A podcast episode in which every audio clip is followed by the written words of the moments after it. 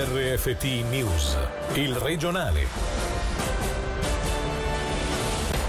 Buonasera dalla redazione. Ha ridotto la figlia ad un oggetto sessuale. Sono le parole con cui la Corte ha condannato a 5 anni di carcere il 37enne della regione riconosciuto colpevole di coazione sessuale nei confronti della figlia piccola. L'accusa proponeva una condanna a 7 anni e mezzo, mentre la difesa ad un massimo di 4. Gaia Castelli. Ha ridotto la figlia ad un oggetto sessuale, è un pedofilo e rischia la recidiva. È con queste parole che il giudice Amos Spagnamenta ha condannato il 37enne del Mendrisiotto a 5 anni di carcere sospesi a favore di un trattamento per i reati di coazione sessuale e atti sessuali con persone incapaci di discernimento o inette a resistere. Quanto accaduto tra le mura domestiche dell'uomo durante i diritti di visita della piccola, quando aveva 7 e 10 anni, non è quindi stata tentata violenza carnale, come ipotizzato dall'accusa accusa.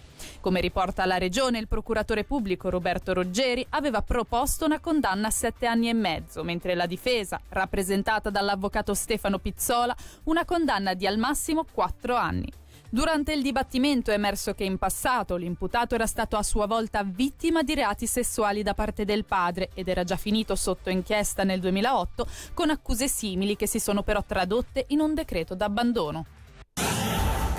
Dopo quello alla commercio di Bellinzona, anche alla SPAI di Trevano è arrivato il primo caso di positività al coronavirus. Grazie ai piani di protezione, anche in questo caso, il cantone ha fatto sapere che non sarà necessario mettere in quarantena tutta la classe, ma solo alcuni compagni. Tutti gli studenti sono stati informati dal medico cantonale sul comportamento da adottare anche in caso di manifestazione di lievi sintomi.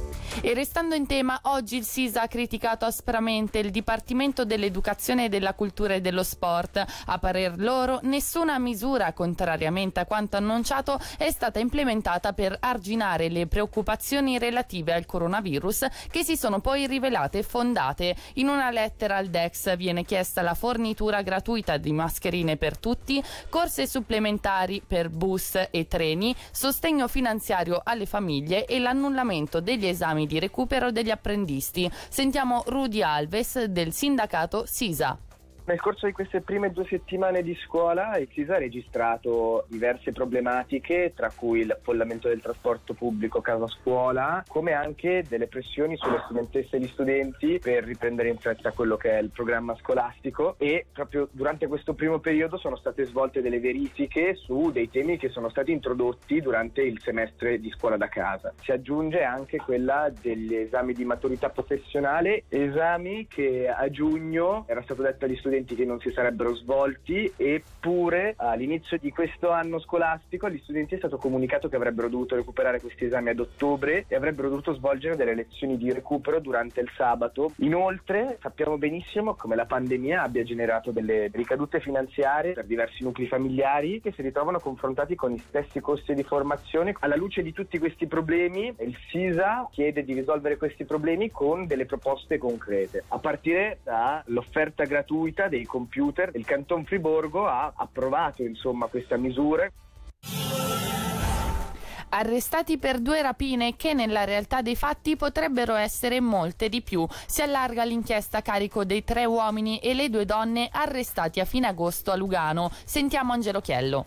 I tre uomini, un 29enne tunisino, un 18enne del Mendrisiotto e un 18enne rumeno, insieme ad una 27enne del Mendrisiotto e ad una 17enne italiana, erano stati fermati tra il 28 e il 31 agosto per una rapina avvenuta a Lugano, proprio in via Bossi. In particolare, le donne avevano catturato l'attenzione delle due giovani vittime, lasciando poi la scena agli uomini che le avevano minacciate facendosi consegnare il portafoglio. Dagli accertamenti è poi emerso che giusto poche ore prima avevano messo a segno un altro furto simile, questa volta ai danni di due minorenni nei pressi del quartiere Maghetti.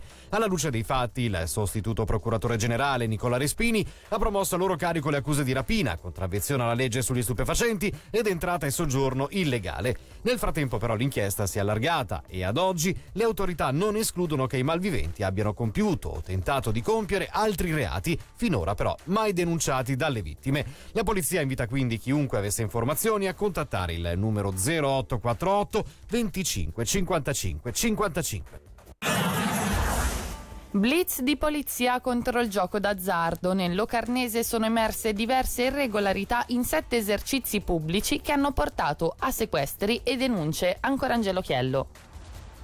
Dalle segnalazioni la polizia è passata ai sequestri e alle denunce. Un blitz delle forze dell'ordine avvenuto negli scorsi giorni nel Locarnese ha portato alla luce irregolarità in diversi esercizi pubblici in materia di gioco d'azzardo. In sette locali, infatti, c'erano diverse macchinette tipo slot machine con vincite in denaro. Questi apparecchi risultavano omologati, ma solo per essere utilizzati all'interno delle case da gioco, quindi non in bar e ristoranti, come previsto dalla legge cantonale in vigore. La polizia cantonale quindi, oltre a sequestrare tre di queste macchinette, ha fatto scattare la denuncia per otto persone, re di aver violato la legge sul commercio ambulante, sul gioco d'azzardo e sulle case da gioco. Non escluso che il numero aumenti dato che in merito al rispetto delle disposizioni legali sulle macchinette con vincita di premi in denaro o altro sono tutto tuttora in corso delle verifiche. Ricordiamo che, stando alle normative in vigore, possono essere proposti apparecchi automatici per giochi di destrezza, a condizione però che non ci siano vincite in denaro, buoni di nessun tipo, così come di gettoni tramutabili in merce o in soldi.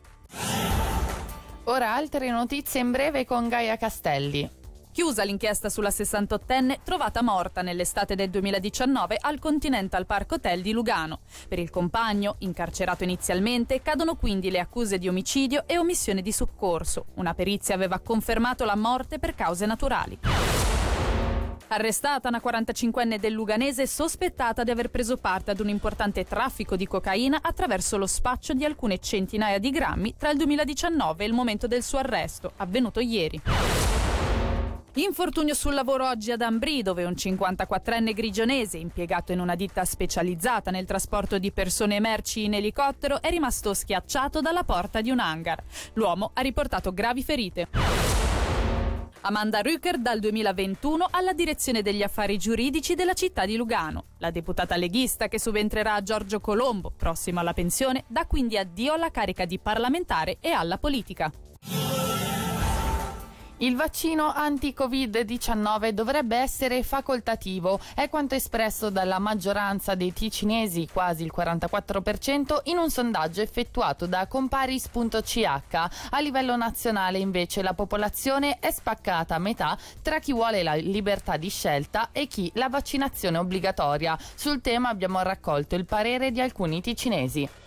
No. E lei signora? Magari. Lei che dice di no, come mai? Perché non faccio anche i vaccini influenza di ogni anno perché cambia questo virus e allora lo faccio oggi, poi magari ricevo qualcosa d'altro o lo ricevo per via del vaccino. No, perché presumo che non c'è abbastanza il tempo per capire se il vaccino possa funzionare effetti collaterali e poi perché sono abbastanza contro i vaccini. E se lo rendessero obbligatorio? Cercherei in ogni modo di non farlo, sia io che le mie figlie. Definitivamente Assolutamente no. Ho la mamma che è più anziana, non mi sentirei più sicura, però per me è tutto giusto. Se lei lo vuol fare, lo fa. Io no. Mai. Anche un'influenza non è che serve la vaccinazione. Penso che non serve niente, solo per i soldi. Io mangio bene, faccio attenzione. Io ho un parente anziano che è a rischio. Io ho più paura che si faccia il vaccino piuttosto tenga le disposizioni che ci sono che vanno meglio.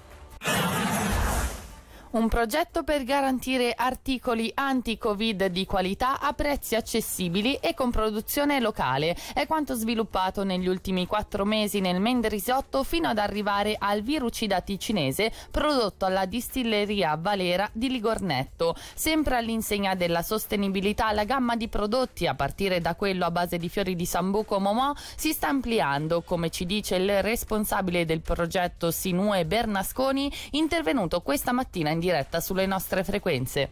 Ci siamo inventati un disinfettante a base di grappa di mirtilli e fiori di, di sambuco raccolti proprio qui nel Mendrisiotto. Vi posso già dire in anteprima che abbiamo prodotto in agosto anche un disinfettante alla canapa. Abbiamo pensato a una fragranza, un profumo che ci ricordasse il Canton Ticino, venuta la gazzosa al mandarino e quindi abbiamo pensato di lanciare anche questo disinfettante al profumo di mandarino che a breve sarà, sarà acquistabile sul nostro sito che adesso vogliamo rimanere focalizzati sui prodotti locali anche perché l'idea è di creare uno shop in cui si trovino prodotti anti-covid essenzialmente prodotti in Ticino, no? visto che uno dei nostri valori è la sostenibilità, proponiamo infatti anche mascherine prodotte a 700 metri dalla nostra sede a Ligornetto dove appunto la Team Mask produce mascherine chirurgiche fatte in Canton Ticino. E poi abbiamo anche visiere protettive fatte a Pregassona e quasi tutti i prodotti qui nella nostra regione. Anche la, la pagina Facebook Swiss Medical and Health Supply. E per oggi dalla redazione è tutto, buona serata. Il regionale di RFT, il podcast su www.radioticino.com.